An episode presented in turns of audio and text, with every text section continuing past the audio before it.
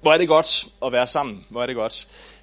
Jeg må indrømme, øh, det er sådan lidt mærkeligt det der med, det sad jeg og tænkte over, da jeg som skulle forberede øh, gudstjenesten her. Det er lidt mærkeligt at gå fra det der med øh, den der, det der jo på nuværende tidspunkt føltes som om totale frihed, der var før, at Mette Frederiksen hun lukkede landet. Har I tænkt over det? Og det er lidt mærkeligt at gå fra det der, altså man tænker ikke over det, når man er i det, vel? Men, men lige pludselig, når man er i den situation, vi er i nu, så, så opleves det som, altså nærmest som total frihed, det der var dengang tilbage i starten af marts.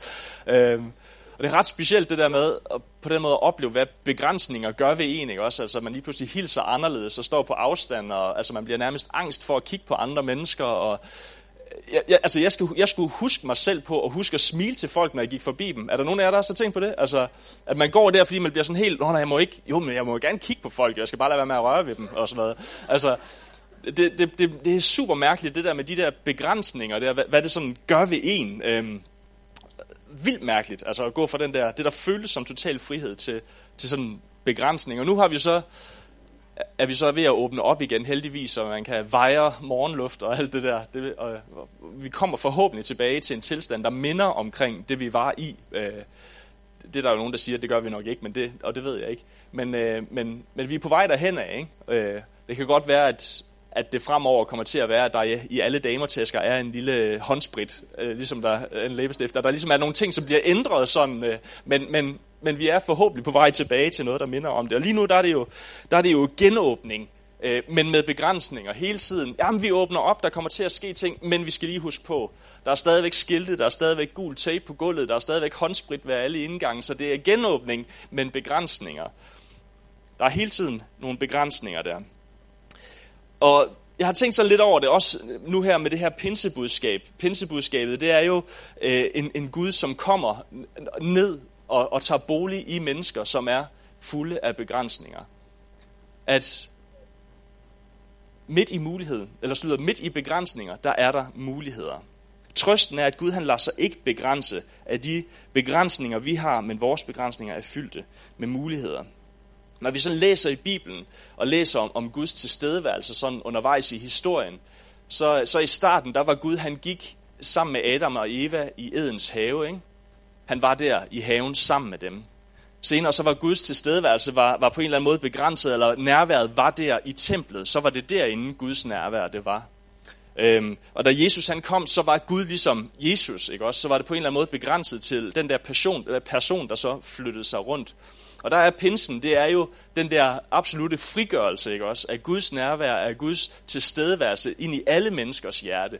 Der hvor at, at Gud han ikke lader sig begrænset, men, men hans ånd bliver sluppet løs, kan man sige, i hans, i hans folk. Så Gud er overalt, hele tiden, i dig og mig. Amen. Og det er super, super gode nyheder, at vores begrænsede liv, vores liv med alle de begrænsninger, som det er, faktisk er en mulighed for Gud at virke i verden. Og det kunne jeg godt tænke mig at tale lidt om i dag. Øhm, jeg skal tale ud fra øh, Johannes evangeliet, kapitel 9, vers 1-7. Og bare sådan for lige at give lidt kontekst, inden vi, vi går ned i det. Så, øh, så i kapitel 8, der, øh, der har Jesus han har talt øh, til jøderne, Øhm, og, og der står faktisk, at der er nogen, der kom til tro på ham, og det er ret interessant, når man læser kapitel 8, fordi at der sker ret meget i løbet af det kapitel. Jesus han taler til nogle jøder, som ikke tror på ham. Og så får han dem så overbevist, så de ender med at tro på ham. Og så gør han så det, at han går i gang med at kritisere dem, og kritisere deres måde, altså deres selvretfærdighed, fordi at, at, at de er overbevist om, at fordi at de er jøder, fordi at, at de er af Abrahams slægt, at så er de retfærdige. Og den der selvretfærdighed, den begynder Jesus at prikke til at sige, ja, men nej, men hvis I nu lige, og du ved.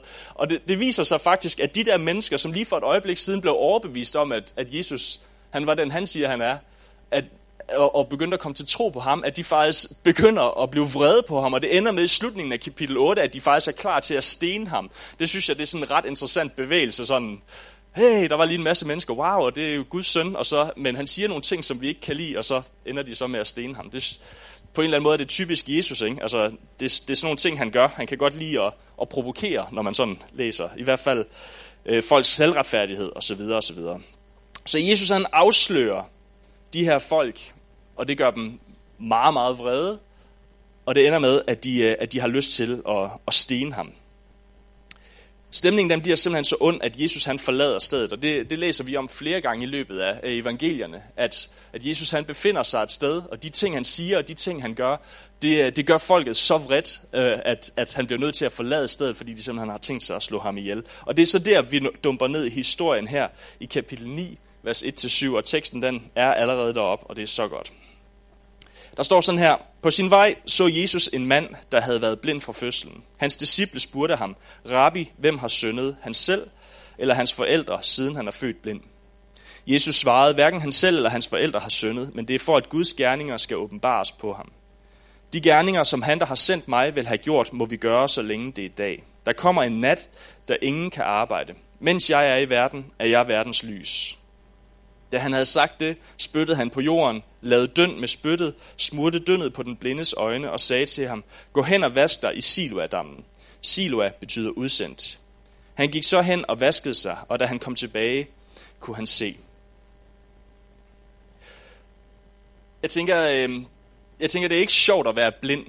Øh, vi, vi er i forvejen ret begrænset, altså sådan, når det kommer til at, at sanse verden med vores fem sanser. Øh, og jeg tænker, der er i hvert fald, jeg sad sådan og tænkte over, hvad for en af mine andre sanser vil jeg hellere undvære end blind, eller end mit syn. Jeg ved ikke, hvordan I har det med det, men jeg tænker, lugtesansen, den kunne jeg godt undvære. Altså, det er i hvert fald ikke kun negativt at mangle øh, lugtesansen. Øhm, smagssansen, den vil jeg have svært ved, tror jeg. Jeg kan godt lide mad. Ja. Og hvis jeg mistede følelsen i fingrene og sådan noget, det ville også være. Men, men lugtesansen, den tror jeg godt, jeg kunne mangle. Men, men, men øjnene, altså synet, den er svær. Altså, det synes jeg i hvert fald. Det kan godt være, at der er andre, der tænker, med det jeg kigger på derhjemme hver dag, så vil jeg egentlig hellere være blind. Det ved jeg ikke, det kan godt være. Det, sådan har jeg det ikke personligt, Eline.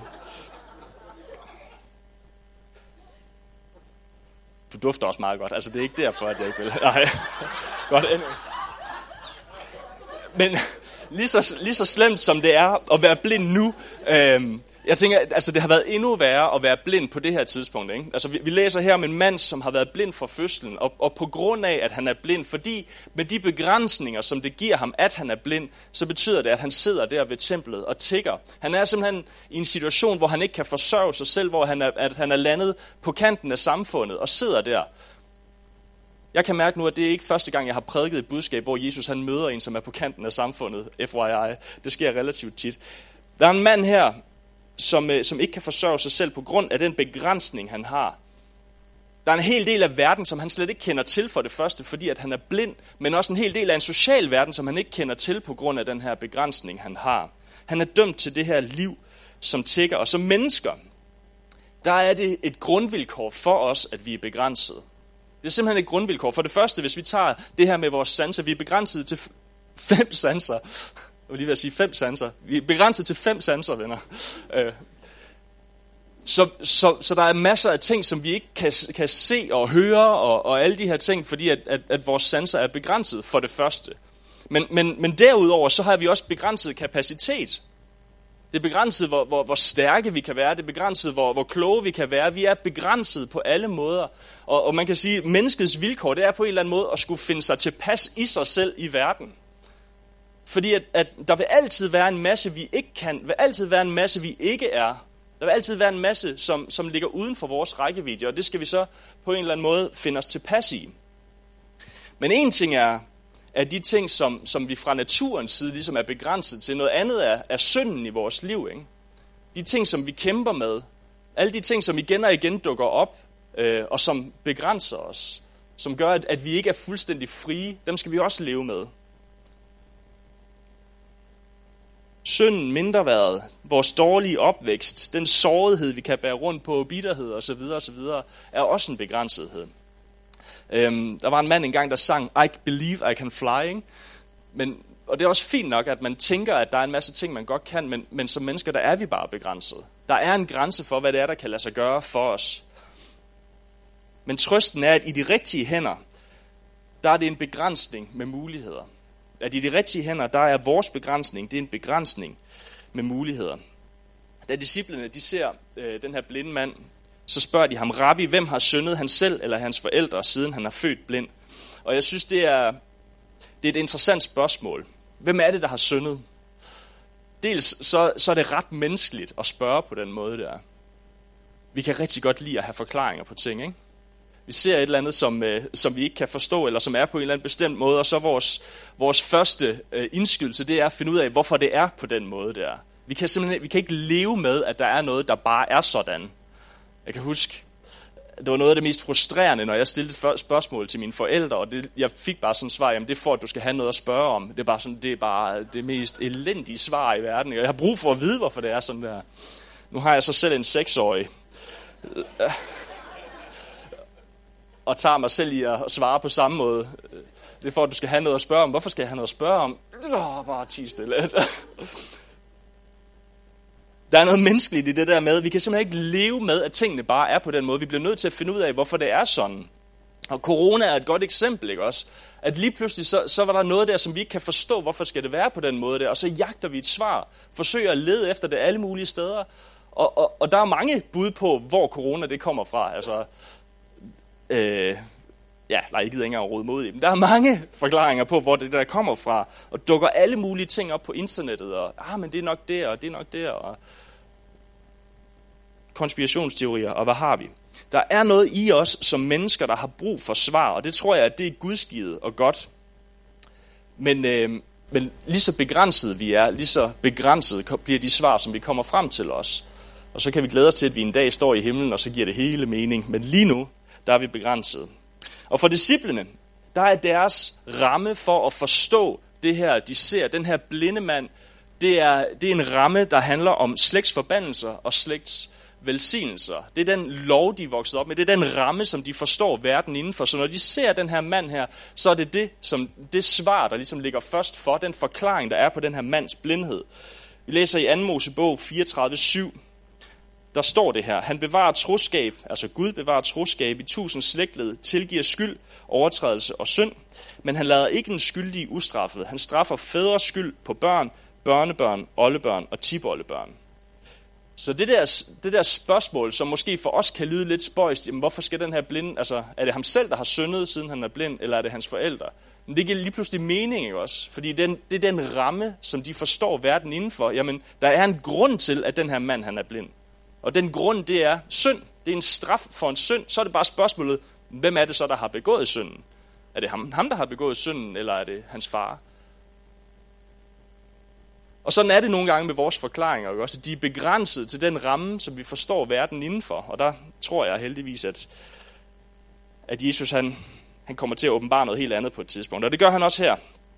Jesus han vender bøtten fuldstændig på deres spørgsmål. Og det, det, jeg får lyst til at stoppe op, også bare da jeg læser teksten igennem nu her i starten, der får jeg lyst til at stoppe op og prædike et helt budskab over det ene vers, og det gør jeg så også nu, kan man sige. Men øhm, fordi Jesus han vender bøtten fuldstændig, og han tager det der spørgsmål, som de stiller, som er, som er så fuldstændig låst ind i kultur og forståelse af verden og tradition og alt det der, og så sætter han det ind i, altså så gør han noget helt andet med det der spørgsmål der. Det er som om, at, at de stiller et spørgsmål i den retning, og Jesus han svarer i den retning. Altså, det, jeg elsker det. Det er simpelthen så fantastisk. Vi kan være så stålsatte på, vores forståelse af verden. Vi kan være så stålsatte på, at det nok er sådan her, det ser ud. Det er nok derfor, det er sådan og sådan. Men Jesus, han, han kan bare fuldstændig vende bøtten på det der. Han kan, han kan fuldstændig ja, svare os, som han gør her. Hverken han selv eller hans forældre har syndet, men det er for, at Guds gerninger skal åbenbares på ham. Den kan godt lige tåle at blive læst op en gang til. Hverken han selv eller hans forældre har syndet, men det er for, at Guds gerninger skal åbenbares på ham. Der er en årsag til, at manden han er blind. Men det er ikke den årsag, de tror. De tror, at det er en begrænsning fra Gud, at mandens blindhed er en straf, Gud han har givet manden, fordi at enten han selv eller hans forældre har syndet. Så det bliver ikke så meget et spørgsmål om, jamen, øh, hvorfor eller hvordan og hvorledes, men, men mere sådan et teknisk spørgsmål om, jamen, hvem er det så, der er skyld i, at, at han er i den der situation. Så de tror, at det er en begrænsning fra Gud ned over manden, og Jesus han vender det fuldstændig og siger, nej, det er ikke en begrænsning fra Gud, det er en mulighed for Gud til at vise, hvem han er. En mulighed for Gud til at åbenbare sig selv. En mulighed for Gud til at vise sine gerninger på ham. Til at vise sin storhed på ham. Til at vise sin kraft. Jeg tror så tit, så kan vi komme til at tænke om ting, at det er begrænsninger fra Gud, eller at det bare er begrænsninger i det hele taget. Men i virkeligheden så er det muligheder for Gud til at vise sig selv, til at vise sin storhed, til at vise, hvem han er. Jesus han forklarer ikke, hvor blindheden den kommer fra. Det eneste han gør, det er bare at afvise deres spørgsmål og sige, at det er ikke en straf fra Gud, det er ikke en synd. Det handler ikke om, det er hverken ham, der har syndet, eller hans forældre, der har syndet. Det, det er slet ikke det, det handler om. Han forklarer ikke, hvor blindheden den kommer fra, så i princippet så kan blindheden, den kan godt komme fra Gud. Altså, det, det er der ikke noget i teksten, der siger, om det ikke gør. Så i princippet så kan den godt komme fra Gud. Men det er ikke det, der er det vigtige. Det er ikke det, der er det vigtige. Tror tit, så kan, vi godt, så kan vi godt være meget optaget af vores egne begrænsninger. Vi kan godt være meget optaget af, hvad det er, vi kan, og hvad det er, vi ikke kan. Og der er også nogle gange desværre, hvor vi kan være meget optaget af andre menneskers begrænsninger. Hvad andre mennesker ikke kan. Er det rigtigt? Ah, det dur ikke det der. Du har ikke lige helt styr på dit liv, så det kan du ikke lige endnu. Og ja, der var nogen, der ikke kunne komme ud og handle. Ej, det var måske meget godt, ikke? Jeg hørte Kette, dine børn, de handlede for dig her i coronatiden. Der var nogle ting, du ikke kunne, og det er måske meget godt, at du passer på dig selv. Men I forstår, vi bruger rigtig meget tid på vores begrænsninger. Jeg tror, jeg tror, der er mange ting, mange gange, hvor vi kommer til at sætte Gud i en eller anden form for bås og sige, at Gud han kan ikke bruge mig, hvis jeg har den her begrænsning. Hvis jeg har den her synd i mit liv, så kan Gud ikke bruge mig. Eller hvis du har den synd i dit liv, så kan Gud ikke bruge dig. Ah, men jeg har, ligesom Moses, der siger, at jeg har ikke talegaver, så jeg kan ikke gå til farav og tale om, at, at israelitterne skal slippes fri. Jamen Gud, han er ikke afhængig af de begrænsninger, vi har. Gud, han, han, altså, vi kommer så tit til at lægge ting og begrænsninger ned over os selv. Begrænse, hvad der er muligt for Gud i os og hey, det er bare slet ikke det, Jesus han kigger på. Det er slet ikke det, Jesus han kigger på. Når vi fyldes af Helligånden, så bliver vores begrænsninger, det bliver muligheder for Gud. Så bliver vores begrænsede liv, det bliver en mulighed for Gud til at åbenbare sig selv. Og betyder det så, at vi skal bare ignorere de ting, vi har i vores liv? Ej, nej, nej, det er ikke det. Er ikke det. Altså, vi skal stadigvæk tage os af de der ting der. Men hvis vi tror, at vi skal være perfekte, hvis vi tror, at vi i vores begrænsethed ikke kan bruges af Gud, så, så går vi glip af det. Så tager vi fejl.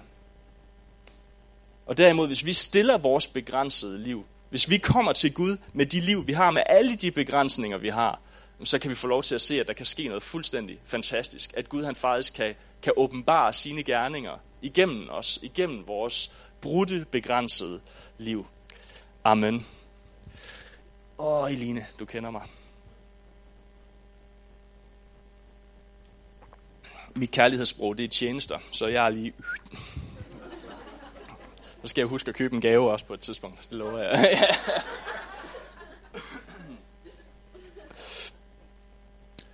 ja.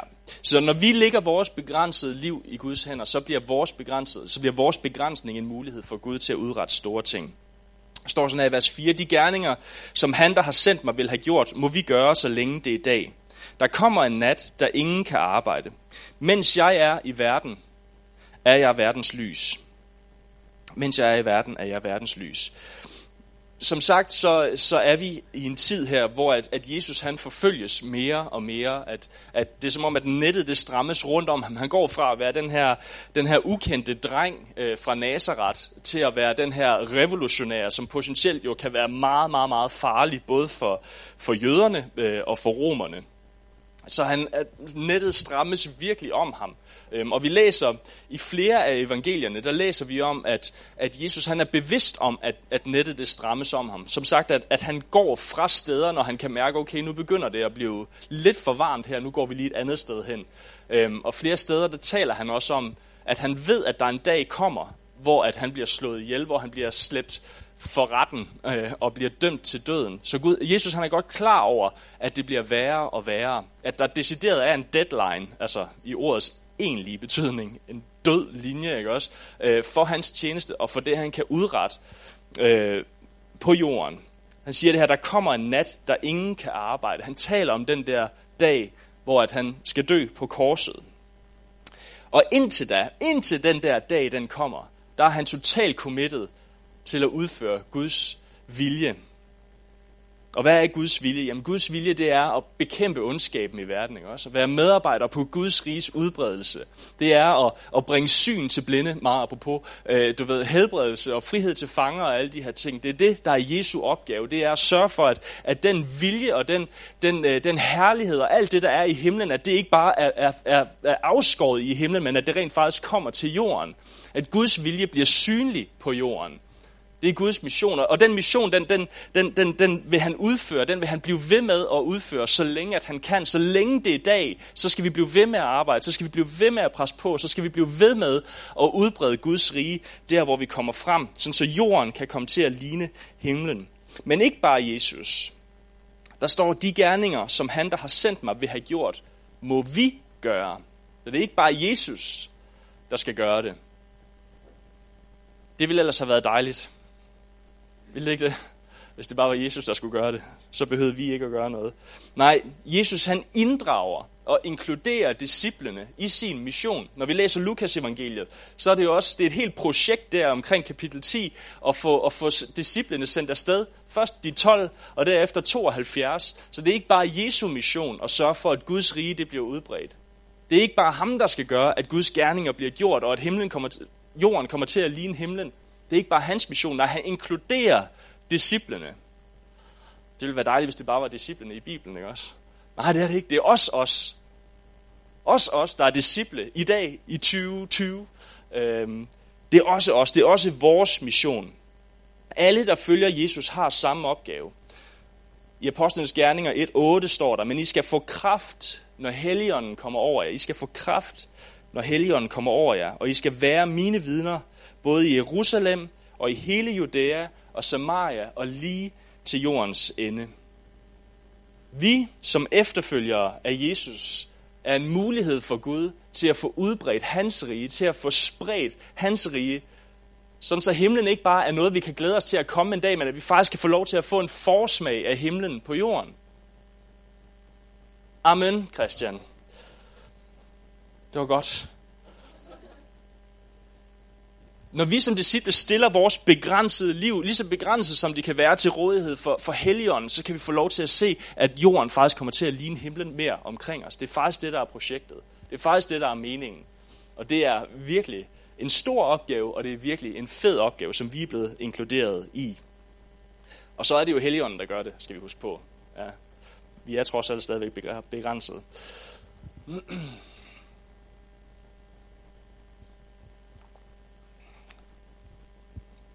Så læser vi i vers 6 her til sidst. Da han havde sagt det, spyttede han på jordet, lavede, jorden, lavede døn med spyttet, smurte dønnet på den blindes øjne og sagde til ham, gå hen og vask dig i Siloadammen. Siload betyder udsendt. Han gik så hen og vaskede sig, og da han kom tilbage, kunne han se. Jeg vil gerne sætte en 100 mand på højkant til den, der kommer næste søndag og siger, at de har spyttet på jorden og lavet døn også. Nej, lige meget hey, der står, at vi skal større, gøre større gerninger end Jesus. Er det ikke rigtigt? Så det er bare med at komme i gang med at lave noget døn og smøre det på nogle blinde øjne. Anyway. Hvorfor gør Jesus sådan der? Det, det, er jo, det er jo på mange... Altså en ting er, at det er påfaldende, at, at han ikke svarer på disciplenes spørgsmål. Noget helt andet er, at det er påfaldende, at han vælger at helbrede manden på den her måde. Ikke? Jesus han har helbredt mennesker på alle mulige forskellige måder, når vi læser evangelierne, og, og, og det her det er alligevel en af de mere funky versioner af det. Øhm, men jeg tror, at, at grunden til, at Jesus han vælger at gøre det her på den her måde, det er fordi, at, at manden han ikke skulle se ham. Han skulle ikke se, hvor Jesus var, hvor han bevægede sig hen efterfølgende. Som sagt, så, så, øh, så var nettet det var strammet øh, så sammen rundt om Jesus. Og, og ved at, at gøre det på den her måde, og bede manden om at gå hen til Siloadammen, så kunne Jesus lige så fint forsvinde derfra, uden at, øh, uden at manden han opdagede, hvor han var henne. Der, der er et stykke vej fra templet og hen til den der dam, øh, hvor han skulle vaske sig. I den tid, der kunne Jesus jo så forsvinde. Og det ser vi også, når vi læser resten af kapitel 9, at, at, at folk de kommer til ham og spørger, jamen hvor er han henne? Og så siger han, det, det ved jeg ikke. Hvis vi læser vers 12, jamen jeg, jeg ved ikke, hvor han, var, hvor han er henne. Altså, fordi han var jo blind, dengang da han fik smut det der på, ikke? og så blev han bedt om at gå. Og i den tid, der er Jesus, han er jo, han er jo så forsvundet. Øhm, så det tror jeg, det er en del af, af grunden til det. Et, et andet del kunne være, at der måske er et element af tro og lydighed i det. Ikke? Fordi manden han kunne også bare have tværet det af. Du ved, det kan godt være, at han ville se et farligt ud med døn i hele hovedet, men altså, Måske er der også et element af tro i, at han faktisk øh, handler på det, som, som Jesus han siger, og rent faktisk går hen til Siloadammen og, og vasker sig. Øhm, det ved jeg ikke. Det er et bud. Tak, Per. Det stod der også i en bibelkommentar. Det er ikke mig selv, der har fundet på det.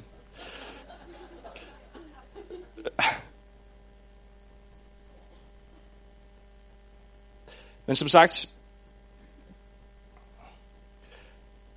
en, en bieffekt af det, at manden han ikke ved, hvor Jesus han er henne, det er, at han igen og igen og igen i resten af kapitel 9 faktisk får lov til at fortælle mennesker om, hvad det er, der er sket med ham. Det er ret sjovt at læse, fordi at der går jo sådan fuldstændig nærmest panik i folket. Fordi at lige pludselig så er der den her mand, som før var blind, og som normalt plejede at sidde og tikke, og nu går han rundt og kan se. Og det er jo et ret stort problem for de der folk der. Ikke? Så, så det er ret sjovt. Jeg tror, det er tre eller fire gange, at, at, at folk de hen og spørger, spørger ham, jamen, hva, hva, hvem var det, der gjorde det, og hvad var det, han gjorde? Og han bliver ved med, jamen prøv at, altså det var Jesus, han kom, og så smurte han det der på, og så blev jeg helbredt. Jeg kan ikke sige mere, og de bliver ved, og så hæver de hans forældre hen. Er det jeres søn? Ja, det er vores søn. Hva, hvad, hvad er der sket med ham? Jamen, det må jeg jo spørge ham om. Jamen altså, han smurte døn på mine øjne, og så gik jeg over og vaskede mig, og så blev jeg helbredt. Jamen, hvem tror du, han er? Jamen han må jo være en profet, eller Jesus, eller Guds søn. Det er fuldstændig fantastisk, at den der situation der, hvor at Jesus han gør noget måske for at undgå, at, at folket kommer til at, at hente ham, fordi at hans tid ikke er inde endnu, at den der situation bliver vendt, og pludselig så bliver den her mand udsendt med Guds mission, og faktisk vidner om, hvem det er, Jesus han er. Og sådan er det, tror jeg, at når Gud han virker i vores begrænsede liv, at pludselig så bliver vi vidnesbyrd om, hvem Gud han er. Er det rigtigt? Jamen, hvis Gud han kan helbrede ham der, altså så kan han også helbrede mig. Jamen, hvis den der familie kan holde sammen i så mange år, så kan vi også. Nå, men altså, Hvis Gud kan vende den situation, så kan han også vende min situation. Hvis de kan stå fast igennem alt det der, hvis Gud han kan give dem styrke nok til at stå fast igennem alle de ting, jamen så kan vi også stå fast igennem alle de her ting. Hey, når Gud han virker i vores begrænsede liv, uanset hvordan det så er, så bliver det faktisk til vidnesbyrd for andre mennesker om, at det også kan ske i deres liv. Ja? Fordi at Gud han, han lader sig ikke begrænse af de der ting der. Det er ikke sådan, at der er nogle få udvalgte, der kan få lov til at opleve Guds nærvær, eller der er nogle få udvalgte, som Gud han på en særlig måde elsker. Halleluja for det. Nej, han elsker alle mennesker. Han har lyst til at, at bryde ind i alle menneskers verden, og at alle mennesker skal få lov til at se og mærke og høre, at Gud han er god. Gud han ønsker, at Guds rige skal sprede sig så meget som overhovedet muligt. Judæa, Samaria, helt til verdens ende, er det rigtigt? Hey, når vi kommer med vores vidensbyrd, med vores brudte begrænsede liv og viser, at Gud han kan virke her, Helligånden kan virke her, så bliver det et vidnesbyrd for andre mennesker om, at Gud han kan virke der. Helligånden kan virke der i dit liv. Det er ikke bare for mig, det er også for dig. Og det er det, der sker med den mand her. Jesus han tager det, der har holdt manden tilbage, har begrænset ham, har afskåret ham, har, altså har holdt ham ude af samfundet, har han placeret i en eller anden subkategori, sammen med folk, der var øh, øh, spedalske og, og alt muligt andet skrammel, ikke også? Han var placeret derude på kanten af samfundet, ved templet, som tigger. Han tager den der mand der, og så helbreder han ham, og gør noget i ham, som fuldstændig vender op og ned på det hele. Så folk lige pludselig siger, men hey, hvis det kan lade sig gøre, altså, så må der være en kraft til stede her, som er større end det, som farisæerne de står og snakker om. Amen. For Gud, der er begrænsninger, muligheder. Der er ikke nogle begrænsninger i dit liv eller i nogen menneskers liv, som er så store, at Gud han ikke kan komme og tage bolig i dig eller i dem og virke det han vil der. Gud han gør hvad han vil, gennem hvem han vil, når han vil det. Amen, det er ikke op til os at begrænse, hvad det er Gud han vil gøre.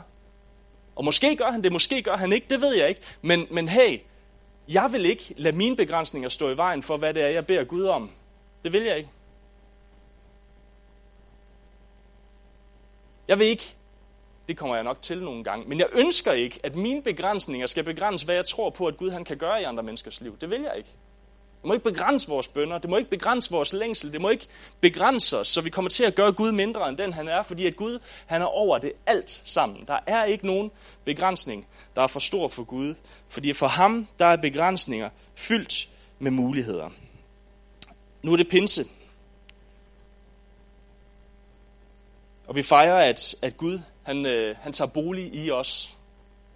At Helligånden kommer og tager bolig i os, og gør vores begrænsede liv til sin bolig. Og det er jo fuldstændig vanvittigt at forestille sig på en eller anden måde. Altså, det er jo absurd nok, at den Gud, som skaber hele verden, at han selv går i den have, han har skabt. Altså, det er jo, det er jo absurd nok. Altså, det svarer til en maler, der træder ind i sit eget billede, ikke også, og går rundt. Altså, det virker helt mærkeligt. Det er absurd nok.